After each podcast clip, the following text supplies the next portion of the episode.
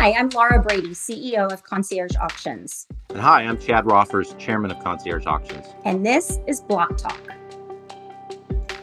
Today, we are thrilled to be joined by four industry leaders on the west coast of the US.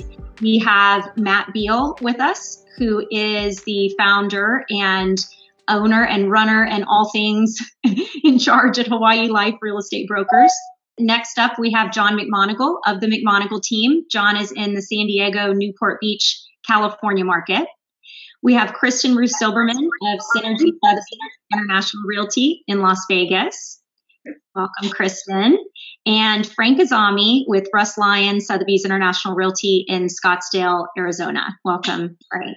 All four of our panelists today are not only experts in the luxury real estate market in their local markets and nationwide, internationally, but also really good friends and advisors to us at Concierge Auctions. All four have been on our advisory board for the past two years. So we've gotten some really great insights and are excited to share those with y'all today. Before we get started, I'm going to give just a little um, precursor about who we are at Concierge Auctions and why we are hosting this webinar today. So, for those who don't know us, um, we founded the company, Chad and I, in 2008. So, we're going on 12 plus years as a solution for buying and selling high end real estate on an accelerated time frame. So we use an auction platform, we partner with the real estate brokerage community, and we match sellers of one of a kind properties and they're representing real estate agents with the most capable buyers on the planet. So we have conducted over 2.5 billion in sales across 29 countries and 40 US states. Particularly, we get a lot of kudos for the database that we have amassed, which Kristen, Matt, Frank, and John have helped us through a lot of transactions that continue to grow our database and reach that we're able to get to with every property that we sell. Then also, as I mentioned, we partner with the brokerage community. So, Chad, do you want to touch on that for just a sec? Sure, I'd be delighted to. So, you know, one of the core principles of our business is to work in conjunction with, rather than in lieu of, qualified agents, listing agents, and buyer brokers in the given markets around the world we deal in. In fact, we've never conducted a transaction without partnering with a local broker. And the reason is really simple. We know we get better results by working alongside the brokerage community.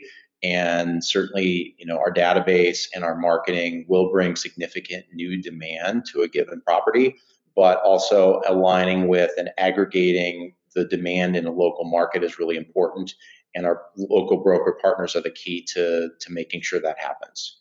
So, today we are going to be talking with our esteemed panelists about what is happening at the upper end of the West Coast markets, what's the current landscape of the industry across their markets, and some real time advice for luxury sellers, agents, and buyers about how to not only work in the situation that we're in right now with the pandemic, a lot of shelters in place, you know, a lot of kind of headwinds and pivots that everybody's having to make right now, but also how to best position yourself when the industry does clear a little bit and um, there is more movement. When I say movement, it's not that there isn't any right now. I'm sure Frank will chime in. He just had a showing and John McMonigle just wrote a $50 million offer this morning. So there's a lot going on. So we want this to be an open discussion with all of our panelists today. We'll be kind of tossing around. There's a question section. We're going to do Q&A at the end and in between now and then you can type in any question. Our team's going to be collecting those so that we can answer them towards the end. Okay, so let's get going. Kristen, you want to start with this just kind of talking about the state of the market in your current market. And let's kind of go around the horn with all four of you. Give us a snippet of what's happening in Las Vegas right now. Yeah, sure. Thanks, Laura. And thanks, Chad. Thanks, Concierge Auction, for having me and letting me participate. I'm super happy to be a panelist with all of you guys. And I consider you great friends and colleagues as well. So in Las Vegas, the real estate market has always been considered an essential business. So we've been able to conduct business. The only two things that we can't do hold open houses and then also show properties that have tenants in them. Las Vegas is certainly known for having like wild swings. I'm happy to say that Las Vegas is not having, we're super right in the middle of most states right now. In April, our low for luxury market, we are off our numbers by 44%. The first week in May, we're off of those numbers by about 21%. So we're actually, relatively speaking, in this COVID environment, having a stable market. I know we're going to talk about some of those things, but as of today, if you asked me this a month ago, I would have said, you know, we were off our numbers by 44%, but right now we're off our numbers by about 21% in the luxury market category. Just kind of speaking to that, I mean, I know one of the things, you know, you and I were on a call yesterday with a potential seller. One of the things I, I found really interesting on that call was the seller has a condominium, a three, four million dollar condominium, and their theory's been kind of holding on until the Raiders come to town and and buy. And you were talking a little bit about really, you know, kind of that may or may not be a good strategy, but where the demand is and where the people are coming from. And are you continuing to see that in terms of, you know, the continued influx of Californians and you know, the MacDonald Highlands of the world being kind of the in vogue spots. Yeah, for sure. So our number one feeder market is always Southern California. We like to say that the governor of California is our biggest luxury real estate cheerleader. And the reason why is because, you know, of course, Las Vegas and Nevada is a zero, we have zero state income and personal income and corporate income tax. So, you know, we're a tax haven and then, so most of our buyers we see, the luxury buyers are coming from Southern California. And if we narrow cast it, I mean, they're coming from conservative Orange County. If our buyers didn't like the tax base of California before or the politics, they're certainly not going to like it now. So the only thing is we mostly need to get them to come here physically. We've got restaurants reopening and ho- hotels have been open, restaurants reopening and casinos are going to start to open at the end of this month. So we need them to physically get here as well too. So I think that is a little bit of a hiccup. But then back to the Raiders, you know, we'll see how the NFL turns out for everybody, but certainly everybody's bullish on Vegas with all of the pro sports teams coming. You know, we've got hockey, um, NFL's coming. They're building, you know, an NBA stadium. So, but not saying anything about it, although we already have a WNBA team. So the, the nose is under the tent um, there. So, you know, on that call, we were talking a lot about the Raiders or pro football players or pro players, those guys tend to be early on, they tend to be renters rather than buyers. A lot of the players are renters early on. And then, of course, right now, and, and we were on a call yesterday about a high rise, we're seeing mostly a move to bigger properties and homes versus high rise. Yeah, and talking about renters and feeder markets, Matt, that's kind of a good tee up for you because being in Hawaii, of course, the rental market's always big for you, but I'm sure I know that has taken a hit. And then feeder is difficult when people aren't able to come or leave Hawaii. Well, the state's effectively still closed. So, and as of yesterday, extended through the month of June. So, you know, there's there's really almost no airlift to Hawaii right now, and safe to say that the luxury market is almost entirely given by people from out of state and out of the country. While there were quite a few people who came to their you know, second home or came to Hawaii to sort of ride this out, there's just no new prospects right now. We're still doing deals, you know, with the people that are here. Interestingly, you know, there's uh, a lot of people who may have had their second home in Hawaii or third home in Hawaii uh, on the market who subsequently took it off because they would rather be here than wherever their, their home is. So there, you know, there's no shortage of private jets at any airport in the state right now because a lot of people have come here for this. And so we're still seeing trade sort of out on the tail. Uh, and we're doing some sight unseen, even really in the high end. Uh, we closed a $37 million trade in March, and that whole transaction was all kind of through through this uh, actually, it may, it may, I think it closed in April and initiated in March, but we've got another couple of very significant ones that are, you know, being negotiated right now. But it's kind of all insider, you know, people that are here now. Even after June, when the sort of, you know, shelter in place proclamations are lifted, we still expect the, the demand for quarantine. So right now, when you fly to Hawaii, you expected to quarantine in place for 14 days. And if that's in a hotel room, it literally means in the room. Safe to say, most people probably aren't going to be very keen to do that. And uh, for whatever reason, I think largely political, the, the state has basically outlawed single family vacation rentals right now. That poses a challenge too, because it's safe to say most people would prefer to go through that process in a private home than in a hotel room. So that's going to further delay people visiting. So you know, we're in this challenge of uh, trying to navigate when we expect the airlift to pick back up.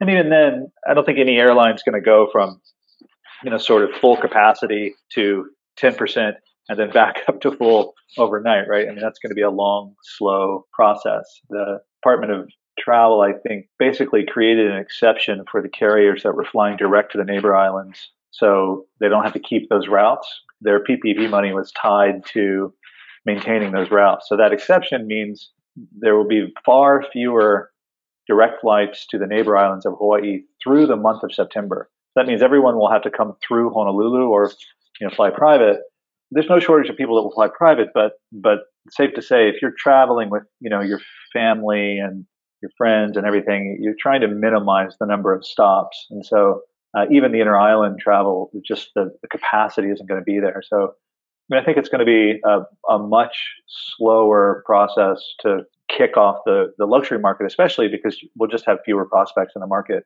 really for the next couple quarters at least. Mm-hmm. Okay, so Frank, how about you? I mean, you certainly, like Kristen, you have a lot of clients who come from California or that also go to Matt's market, but you also have a lot of, you know, local Scottsdale, Phoenix, you know, primary residents. So Angie just finished a showing. So tell us what's going on in your market. I would say it's pretty hot. So everyone who's looking is sincere. They're buying less showings, but meaningful showings. Sellers are anxious and they're looking at offers rather than saying go get me more or get get something different they're working with what we have on the table which is amazing great great transactions are taking place at the moment. I would say even we'll see record breaking sales. Just like john mentioned earlier he's writing on a, on a big ticket item and we're working on several as well. Big big ticket items that that never never took place in the history of arizona. They're coming from other markets. We just closed today with a race car driver. That industry is moving here. California buyers california so-called entrepreneurs moving their entire company or building residency here is very popular we closed earlier this week with a gentleman that had his company under contract for $50 million in Southern California. He established residency here. He was looking for a five, six million dollar property. And when the COVID came in, you know, that buyer went on freeze, extended their due diligence period. So his price point changed, but his appetite buying something different is still on the table. So we're going to see a lot of transactions and a lot of it cash coming in the marketplace. I think that higher higher numbers was all surprising. I think more and more people are going to be looking to exit just like those other people because they're not on the market and they, they maybe their urgency's up. They're going to be looking at options like auctions. You know, I'm a firm believer in this company, always have been because how you run it, how you manage it, the people uh, that you reach and constantly are in touch with, and your rate of conversions. I mean, to me, it's meaningful. So, Frank, I think it's kind of, thanks for that. It seems interesting in that I was speaking with a, a Beverly Hills broker this week who has been actually out showing properties to buyers in the desert communities like, you know, Bighorn, for example, or the Madison Club. You know, normally those communities by this time of year are pretty much shut down in terms of people, you know, it's starting to be pretty hot and whatever. And and so the club facilities are open, the clubhouse, amenities, food, et cetera. So are you thinking in your market, are you seeing a similar thing where normally the snowbirds are already gone, but they're but they're staying? Yes, they are staying for two reasons. They say the heat, and it's all over the news, the heat will kill all the virus. So before it, it touches you, it's it's already burned, which is great. I hope it's true. You know, we're like a gentleman that bought a big home and build into it, build another 5,000 square feet. So he's all in a lot more. Or a person that bought a property in a down market, remodeled it for another 12 million. So they're all in in the 20s and 30s. We're reaching out to them for inventory and they don't want to sell. You know, that's surprising because again, Chicago, Calgary, Vancouver buyer who bought and they're enjoying it. Uh, so they are making Arizona their primary residence, and they're staying here longer. So yes, Chad, that is that's that's a fact. And talking about that that ultra high end of the market, we we've definitely seen more inquiries, more interest from sellers with 10 million plus 20 million plus 30 million plus properties right now that are looking to you know to sell them and more than our velocity had been in that category pre-covid. So john you operate in in those price points and again made that big offer this morning. Um, tell us a little bit about what's going on in your market. Well laura chad thank you for having me this morning. We i absolutely love you guys and love being affiliated with you. I feel like i'm a part of this very exclusive global network. And Frank, uh, you're the man in Arizona, and uh, Kristen's uh, great to hear about Las Vegas. I, I got to think Las Vegas has probably been the hardest hit market, given the fact that 100% of everyone was laid off. And uh, Matt, very interesting to hear about what's happening in Hawaii and how you guys are handling it. But I, I, you know, before COVID, right before COVID, I had a listing on Harbor Island, and my guy's a billionaire, and I said, hey, let, let me just put this on here. We'll ask an outrageous price. Uh, weird things are happening. I think I could, you know, maybe double your money because I sold it to him a few years ago. And so that was the strategy, and uh, it was, I guess, in February. And you know, our March market was it was up sixty percent before the COVID announcements hit, and and then eighty percent canceled. But so he called me back and he said, Well, you know, I get our strategy was to try to set a record and make a lot of money with this listing. But he said, given what's going on, he said, should we take it off the market? I said, absolutely not. I said, we have a demand problem. No, no question about that. Our pendings are down 126%. But I said, we also have a supply problem. You know, our inventory is off 43%. And I said, you got to think about how many billions of dollars we're were taken out of the stock market. Banks received five times the monthly deposits as normal in March. And I said, there's all that cash out there that is looking for a safe haven, it's looking for a home. And uh, sure enough, we've got an offer coming in close to asking on that Harbor Island house. So I'm very, very glad that, you know, he didn't just follow the logic that, hey, the market's uh, in a crisis and we should pull the inventory because he's going to get rewarded for keeping his hook in the water. And we are seeing, I, I think I told Chad this earlier, back in 2009, a year after the market crashed in 2008, I think I sold six houses over $30 million in, in Orange County, which seemed really strange to me because, you know, you had, you had hysteria in the market. We were in a crisis. All the lenders were down. It was a mess. But I think it was the same thing. You had a lot of cash on the sideline looking for safe havens or dividends. I think we'll, uh, like Frank, we'll probably set a couple Orange County records this year. I'm working act- actually on two deals around 100 million, and we wrote an offer this morning for 50. But you know the market's not all rosy. We're uh, our general volume's off probably 60% this month, and I was really hoping that we'd see a, a V, a kind of a V bounce. Uh, populating into June, and and we're not seeing it. Our, our June is not shaping up from a uh, from a general volume standpoint at all. So I, I think we're in a curve here, guys. I think it's going to be heavy, you know, tough sledding for a lot of these price points moving forward, which makes me thrilled that uh, I have you as an option to refer people to that need to tap their assets a little bit quicker than normally. As far as the insights that y'all are giving to your clients right now. I mean john yours of leaving that one on the market clearly was was the right direction for him or her t- to go. I'm interested matt in your market what are y'all speaking towards as far as advice for buyers and sellers right now? Say your one tidbit for sellers that i loved from a couple weeks ago. Oh just that taking your home off the market isn't a good strategy for selling your home? Yeah I like. Yeah, I mean, I, fortunately, the data set's quite small, right? So, so these aren't you know, overwhelming number of conversations, and so you're allowed to kind of have a little bit of nuance and individuality in each each case, and really look at what, depending on what side of the of the ball they're on, a buyer or a seller, really counsel them specific to their needs, right? So, you know, I'm cautioning everyone to make kind of really broad stroke futuristic statements about you know whether or not it's going to be a V or a U or a W or uh, safe to say you know there's no shortage of just absolute soothsaying and future predictions. You know we're we're dealing with really micro markets and you know specific details and and, and I think as it pertains to real luxury, especially in the very high end, I think there's going to be a lot of price supports because kind of for what I said, you know, everyone has sort of fled to their second, third home. And those of us that I think are, you know, experiencing these assets, it really is like I'm more grateful for my house and where it is on the planet than I ever have been.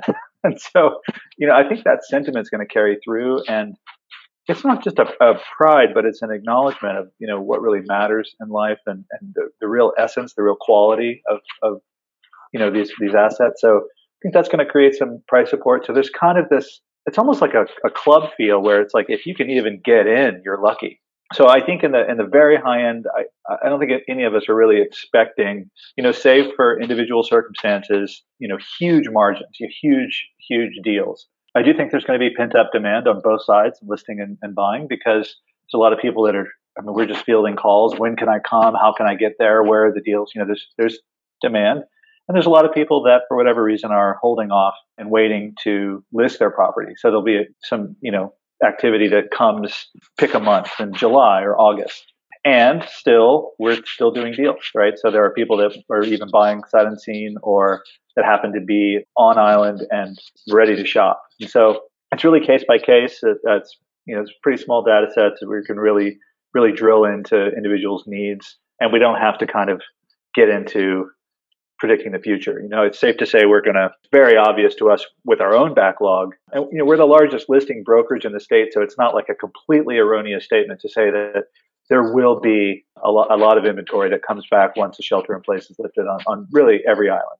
And then I think too, you know, people that might be really experiencing you know, challenging economic, the foundations of our economy have just been so radically changed that I think in the coming months, people may realize they really do need to sell their home or their second home or their third home or whatever it might be. And so that realization may come over the course of, you know, as this thing plays out over the course of many months or quarters. You know, in terms of counsel, it's very specific and very you know, sort of nuanced. But I do think we're going to see a return of a lot of inventory here come, you know, July and August. Right. Which hopefully will be in keeping with the demand, the opportunity for people to start looking and, and buying at that point.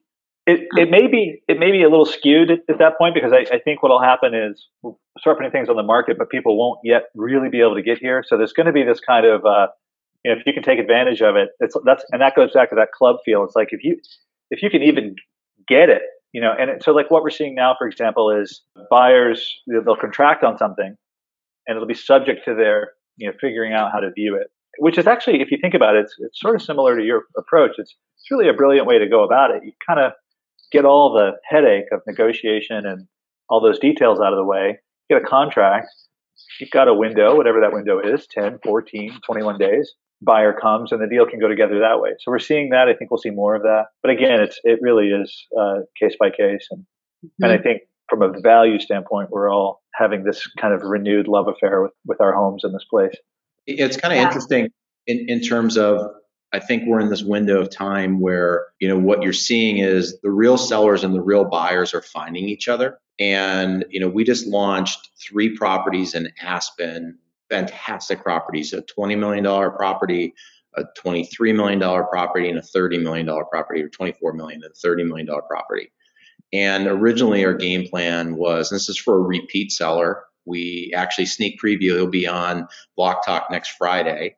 Um, so this seller, so will be interesting um, to gain his perspective. You know, the original game plan was to sell in kind of the core summer season in Aspen, which was the latter part of July. And collectively, we made the decision to move the sale up. And the, the thesis being that there are people there now that normally it's mud season in Aspen and people are you know headed back to the northeast wherever they're you know you know that's not the time you're there but people are staying and there are people who are looking and there are people looking to upgrade and so we launched we soft launched the properties today. They officially going to cross the, the wire over the weekend and we already have you know interest including offers. So yeah. that goes to show you that you know there is demand and and in this particular seller they have you know they have no mortgage debt on all three properties so they're not selling for any other reason other than they've got good product they want to find buyers and then they want to you know they're they've got a long-term view and they're probably going to reload and buy more land and build again. Um, so good timing for them i think anyways. Yeah one one thing that's worth mentioning is that we we hit a record spike in our site traffic a couple weeks ago and it, it's it's not at all insignificant. I mean it, it, we cracked 10,000 people a day. And we are only I was only looking at a three year segment because we we sort of scraped our site and launched again in in you know late 17 I think. You know most of our approach with this new platform has really been on kind of long tail search you know organic lead generation. So we're we're pumping out a ton of content. We're enrolling people from afar. We're really getting into the details the theory being that there's just no shortage of like real estate search websites right like I mean you can you can find innumerable IDX or, or RETS feeds and you know look at the product, but we are gauging around you know the actual what you know what it's like to live here, all the details, and then you know enrolling people that way. So and that was very effective, and it has been for for many many years. Now what we're seeing is both partly, of course, because everyone's at home and online and you know looking at things. But i think the demand is so significant and what's happening is not just this spike. So we went from 6500 7000 people a day to 10000 people but it's also what they're looking at. Originally that platform kind of worked and we were i mean it worked really in spades where most of our lead generation is in long tail content and in real you know details about neighborhoods or farmers markets or just pick a thing. Or uh, agent bio pages right? So you know, you find an agent who's been in the military or happens to have a horse farm or whatever it is, and you sort of form a bond, and that's how the, the lead generation works. What we're seeing with the new traffic is really commodity specific focus, right? So they're not looking at, you know, where the farmers market is or what, what it's like to live in that neighborhood. They want to see listings. And so the percentage of, of traffic that was this more kind of esoteric long distance thinking has just shifted radically to like, no, just show me the listing and like click on it. How can I see it? You know, give me, I want information on that. And so we're responding to that because it, it shows the kind of intensity of demand.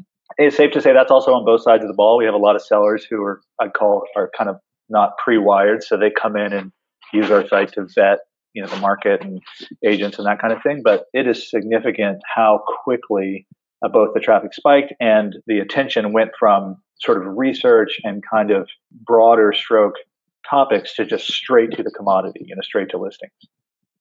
Yeah, totally. So let's talk about pricing, Kristen, with the impact that your market has had. What are you thinking on how prices may or may not adjust, how they maybe already are in today's environment? And then what do you see in the next few months? And this is all very micro market specific. So in Las Vegas, we our inventory is at an all-time low. You know, to Matt's point, when we're talking to sellers, you know, I'm completely in agreement with Matt that not having your house on the market is a horrible strategy to selling your house. Two is the absorption rate for Las Vegas, we tend to be a longer lead market. We don't have multiple offers at the luxury level like some other markets. So we tend to be on the market a lot longer than most. You know, our days on market, our average is about 200. For me, for sellers, I would rather have them price effectively and a little aggressively to entice the buyer because I feel like listen, the best hedge to having your house, selling your house too soon is the best hedge to holding on too long. If they're real sellers, you know, we need to be in that fair market value range. You know, sometimes you can't, if the house is so unique, you know, we'll go down the concierge auction path because it's the best way for the, that seller to get um, the buyer on their own time frame so that's one thing on the seller side then on the buyer side the buyers are standing on the sideline waiting for prices to diminish and and be reduced. And so uh, we're not seeing that in Las Vegas just because two reasons. One, lack of inventory. Two, money's so cheap. So that it's balancing out the pricing. So for me on the buyer side, I'm saying, hey, in April, collectively, probably was our lowest point together. Now each state will start to come back some faster, like Vegas will, Nevada will come back faster than Hawaii, obviously. But for my buyers, I love writing offers when, you know, we're in the deepest, darkest cave you can possibly be in without any light shining through. So you're starting to see the light shining through. And I think, you know, buyers, you want to ride the bad news down and start writing offers there because you can, you know, you can talk about the hold time for sellers could be six months or or nine months later and what is that differential? But so and then the unknown is fantastic for buyers. So when you start to have light come in the cave right so you can see light at the end of the tunnel and then the good news happens or maybe they're testing a vaccine by the time the vaccine comes the buyers it's all we, we go back to a level playing field again so yeah anyway True. I, I agree with that, Kristen. And then some of the other questions that we're getting, I'm kind of going to merge, start merging the Q and A because as we're talking, the questions are kind of coming in line with a lot of the points that we're talking about. So we'll start making it a little more dynamic here. To that point, Kristen, John, some of these questions are strong to California, like Michael's talking about industry that's moving out of California and going to other places and Elon Musk selling his properties and and are these things in, indicative, you know, the move of industry, what do we think is going to happen to California as a result of changes? I call him Lord Newsom, our governors. He's really good at chasing people to Texas and Arizona and Las Vegas. and he's been um, very dynamic lately in his uh, desire to control our beaches and and uh, really upset a lot of Californians. And I, am hearing more lately now. I want to get out of California than I've ever heard. There's a lot of people that want to stay, including myself. but you know, with regard to pricing, it's it's interesting. I think Frank, you touched on it earlier. Sometimes uh, when the market's really hot, you know, your sellers always want to ask ridiculous prices. I did a, a uh, analysis the other day and suggested uh, that a new a, a, condo on the bay with a dock should come on the market for three two nine five, and he looked at me and he said, "Let's go at two four nine five, right?" And so I, I think we're finding a just a window of time where you know, sellers are a lot more reasonable to pricing and taking deals that make sense.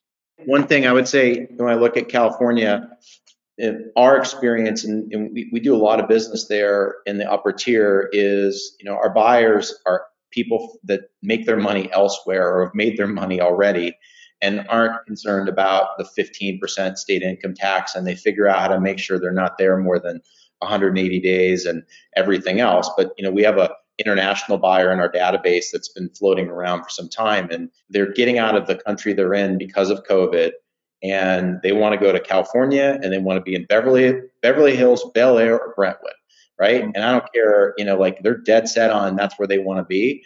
And they want to be there because it's known for amazing real estate and the climate. I mean, I was there this week and I thought to myself, wow, like it's pretty hard to beat this climate. You know, I think that in the upper tier, there's always going to be demand for that.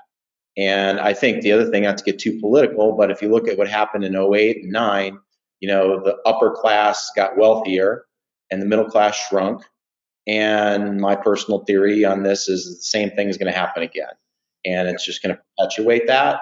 And I think that's going to drive demand, you know, for upper end properties. But I think that the middle is going to get squeezed and like it has been. And that's, I don't think that trend is going to reverse itself. You look at mortgage forbearance rates, they were at 2% pre COVID, they're at 8% right now. And my experience on, you know, looking at the 08, 09 crisis is a lot of those people in forbearance, that was just the first step to foreclosure. Kind of staved off the inevitable, as sad as that is. And I think that's where, in the long term, the luxury market's going to do well because affluent people are going to do do well in this. I am very leery of the, the middle term where, you know, once the stimulus wears off and whatever real damage has been done, I think it's going to be rough out there in the back half of the year. I really do.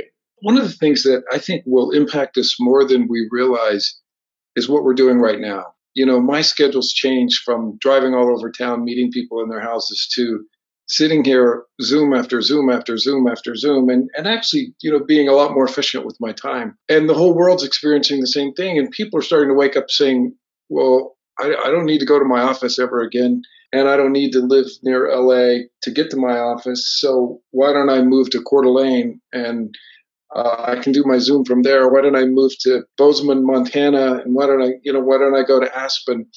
And I'm hearing a lot of that. I, I, I, see a lot of our wealthy clients getting ready to list their house because they just went and bought something at the montage, just looking for a little more space, a little more nature, learning that they don't they don't have to go to the office anymore. In the commercial real estate space, I think you're right. You know, offices, I think it was a Twitter this week announced that work from home for forever, right? So I don't know how much square footage office space they have, but I'm sure it's a lot of it. I'm sure it's class A space. That's going to happen. JC Penney, I think they filed bankruptcy today or it's happening on Monday. Neiman did. So those are two big boxes at a lot of malls that are going to be gone. A lot of, you know, this is accelerating a lot of change that was already happening.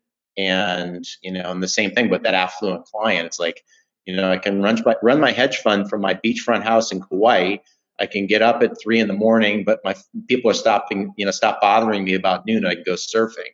Kind of sounds appealing. Yeah. Yeah. And actually, as y'all were talking, we're getting some questions. Even it's funny because the question will come in and then y'all will touch on something that's very similar. So our listeners, everyone who's on is kind of trending the same way as our heads are. Yes, Matt. I just wanted to flag for Chad that there's actually no surf on Kauai. If you want to surf, you have to go to a different island like Oahu or Maui. It's not allowed. No, the no, locals are just trying to. Just... well, yeah, when when John was saying the Californians moving to Texas, I gave my hook'em horns, but then you know we don't want so many more people moving here. So. you have to go to Maui or Oahu. You, there's no surf. So um, Billy Long is listening in. Hi, Billy. And Billy started typing, or he typed a question about remembering 2008. And actually, for Frank, I think this would be a good one for, for you to speak up towards since you do have velocity in your market right now. If a seller is calling you and they want a new listing, or they're talking about, you know, how do I sell today? Billy says that sellers who slashed their prices in 2008 and sold early were the winners. And do we see a similar projection coming out of COVID? Selling too early. Well, it's amazing what you know a decade does in fashion and style. So we're seeing you know people come in, you know, and they want the numbers, but they don't have the product. And you know we're seeing the younger money are buying the lighter palettes. They're buying that color, that that style that everybody else wants, and they don't want to go through a, whole whole lot of remodel. It's painful for them, and time matters. So it, it all depends on the product. I say orientation, condition, size, uh, style, all of it matters. And then for us, for the longest time, nobody was buying these monster homes. To John's point, you know, he's getting these millionaires getting their millions, but then billionaires walking in and buying the millionaires out. And which is amazing because it's the Asia market. It's the Europeans. They're coming here and they can and for this all the good same reasons we all talked about because they can yeah. work and operate remotely and they say you know what? I'm not going to do it when i can't enjoy it. So people are spending their money. We're excited about it because it's just telling people to come on the market is definitely a good thing because locally here when other people move in the marketplace and they can't start start a business or they don't want to start a business guess what they become an investor again. Everybody's an investor. Everybody's buying, everybody's hiring, remodeling, and then they're asking for their spread. That spread of 15, 20, 25% is out there. And there are people making 50% spread because they're smart about it. Different price point, different product. It's good for the local economy here. So are we telling, are we you um, telling sellers today, if you really want to sell, like let's get ahead of the market and be really aggressive or reduce your price and sell now because shadow inventory may be coming on because of what everybody's going through right now and you may as well get ahead of it. Or are you telling people like a wait and see kind of suggestion? Two things. Do we have access? And are they motivated enough? So if I can't show it, I can't sell it. And commitment I need their commitment, fully committed. I said, we're partners. When we go through this, you know, we're working together and you can't be beating me up and yourself up to do this. So we discuss the process and the terms so we can arrive there. But they're realizing if they take themselves out of the market, they're not going to be there. They're seeing someone else selling and that could have been theirs. Maybe it's the same palette, but it's sold down the street and they're calling us saying, I made a mistake and I just had one in the town of Fountain Hills. And he's on the top of the crown and it's priced higher than the gated community. So he had no chance, but he's seeing other ones, you know, the absorption is there. And he says, do you think it's a good time to go in? Yes, it is. If they can't find it there, then they'll go out and buy it in the non-gated section and they'll come to your price. And, and he's becoming more reasonable to allow, before it was like, okay, did you check them out? And I said, well, you know, I'm not working with them, another broker, and I'm relying on that broker who had qualified them and they're I'm taking their word for it. Well, do this and do that and the and the other. Well, right now it's just saying, you know what, as long as they have a mask on and you know all this other stuff, then you know they can come in and take a look at it. So wouldn't you just say to summarize though, Kim? you know, Billy obviously is in the, one of the top ranch brokers in, in the country. I think I'd break it into two points. I think one of the things you're saying is, you know, if you if if you don't sell and we go into a deeper correction, your fresh, perfect house in 10 years is going to be really dated. And one thing, and maybe you know, COVID will change consumers' behavior to be more like our grandparents of like a depression era mindset, where they kept the same, you know, range for 50 years. But the consumers that we see in the upper end, you know, if something's three years old, it's dated. The point is, like, if you have something that's fresh and perfect right now, and you try to wait it out, it's not going to be. It's I think in the land and ranch space, it's going to be interesting. I think there's going to be in the early stages of this, there are going to be some people rotating from more volatile assets to longer term holds. So I think that's that's a plus in the acreage space, plus the trend to get out of urban areas and into wide open spaces. At the flip side, you know, oil was at a dollar two weeks ago. Now it's come back to 20 bucks. But, you know, a lot of these people from the great state of Texas and a few from Oklahoma, John included, like ranches but are they going to be buying ranches, eh, you know, with oil at uh, sub thirty dollars? I really think across the board, you look like, you know, I don't know who it is, probably Warren Buffett. If anybody says this, you know, selling early at a profit and getting eighty five percent of the possible upside versus trying to hold out for the last penny, probably, you know, not a smart move. So, Billy, the new currency is space. A lot of people wanted a lot of space. So I was kind of worried about these high density condo units. What's what's going to happen to them as people want to be not in an elevator with another person or whatever. So I think you're in good space there. And supply and demand. I mean, to, to Chad's point, you know, if the supply is low, bring it on. Supply is high, take it out because, you know, you'd be competing with a lot more opportunity. We have quite a few questions in and around the current environment of COVID, facilitating showings and clients wanting to buy sight unseen. What are some points that some of you are using to help buyers feel comfortable purchasing sight unseen? I know we have quite a few. And then this is a question that I hadn't thought of before. Um, what's the process for decontamination of a house after COVID? If you're selling the house, is there any process that people are going through? I know we're doing a lot of talking about taking care of viewings, showings, and what we're doing during showings. But I don't know if anyone's heard about cleaning a house, or do you just keep it there for two weeks until the virus may be gone? I have no clue. All we have here is sunshine, vitamin D, and that's it. That cures everything. Sorry. yeah, Kristen. Aren't we supposed to all be drinking Clorox? Just with straws. Um, yes. Okay, so I know this sounds crazy, but you know the company Terminix, it's normally like a pest control company.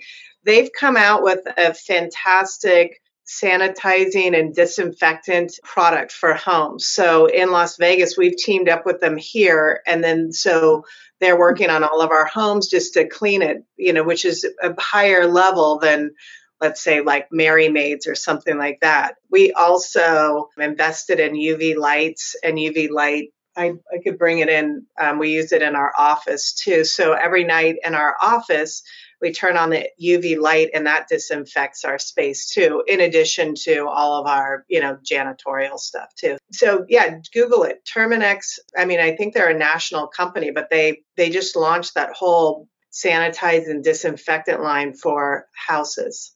Well, I'll speak towards the the sight unseen aspect because we in our business we've always had a portion of our buyers that are purchasing sight unseen, and it definitely is higher now, especially when there were full shelters in place. Um, we had a number of properties that we sold towards the end of March and through April that the bidder counts, for example, we may have out of six bidders only one of them had been physically to see the property and five had not. Um, but what we are experiencing is a lot of clients are sending their one relying more on their real estate agents than ever to be their eyes and ears and you know having a local agent go on their behalf and do the you know tour with them on their phone and show them the property as well as we're having a lot of you know virtual events at the properties that people can go and see them uh, while our salesperson and the agent are showing around the property. Even we've had some people on our team talk about having exclusive preview events where they're having a bottle of wine delivered to the invitees and asking everyone, like, get together for your cocktail hour at the same time and let us show you around the house with that invitation.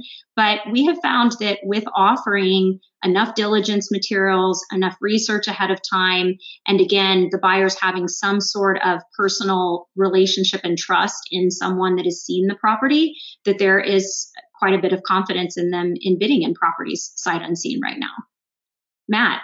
I think if there are a lot of other agents on the call, uh, I think it's you know, it's extremely important now more than ever to, as we use these virtual tool, tools, and if we're doing, you know, just even a FaceTime showing, that our, you know, the value that we bring, the distinctions that we have about about the commodity and about the location, it's just so important to just pour those on thick because I think we kind of take for granted that we're just sometimes passively sharing this information during a showing, but when when the client's not there, you know you'll find that they just they really lean on that on that knowledge. And we we just have to kind of keep keep engaging and keep pouring it on as, as thick as we can and so that because you'll find too that you, will send a recording or something people will play it back and they'll what was that he said about the cut of the counter and you know what's this with the hardware? And oh that you know so you really want to get into specifics.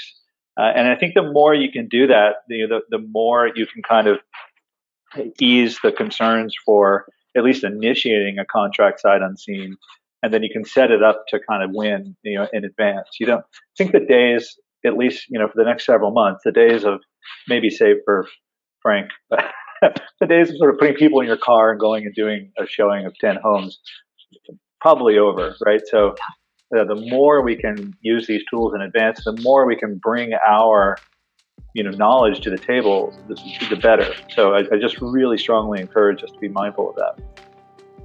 Agreed. Well, we're up against the hour now. Thank you, everyone, for submitting your questions. We didn't get to every question, but we will follow up with those who we weren't able to get to. So, first and foremost, as we wrap up, I want to thank everyone here Matt and Kristen and Frank and John.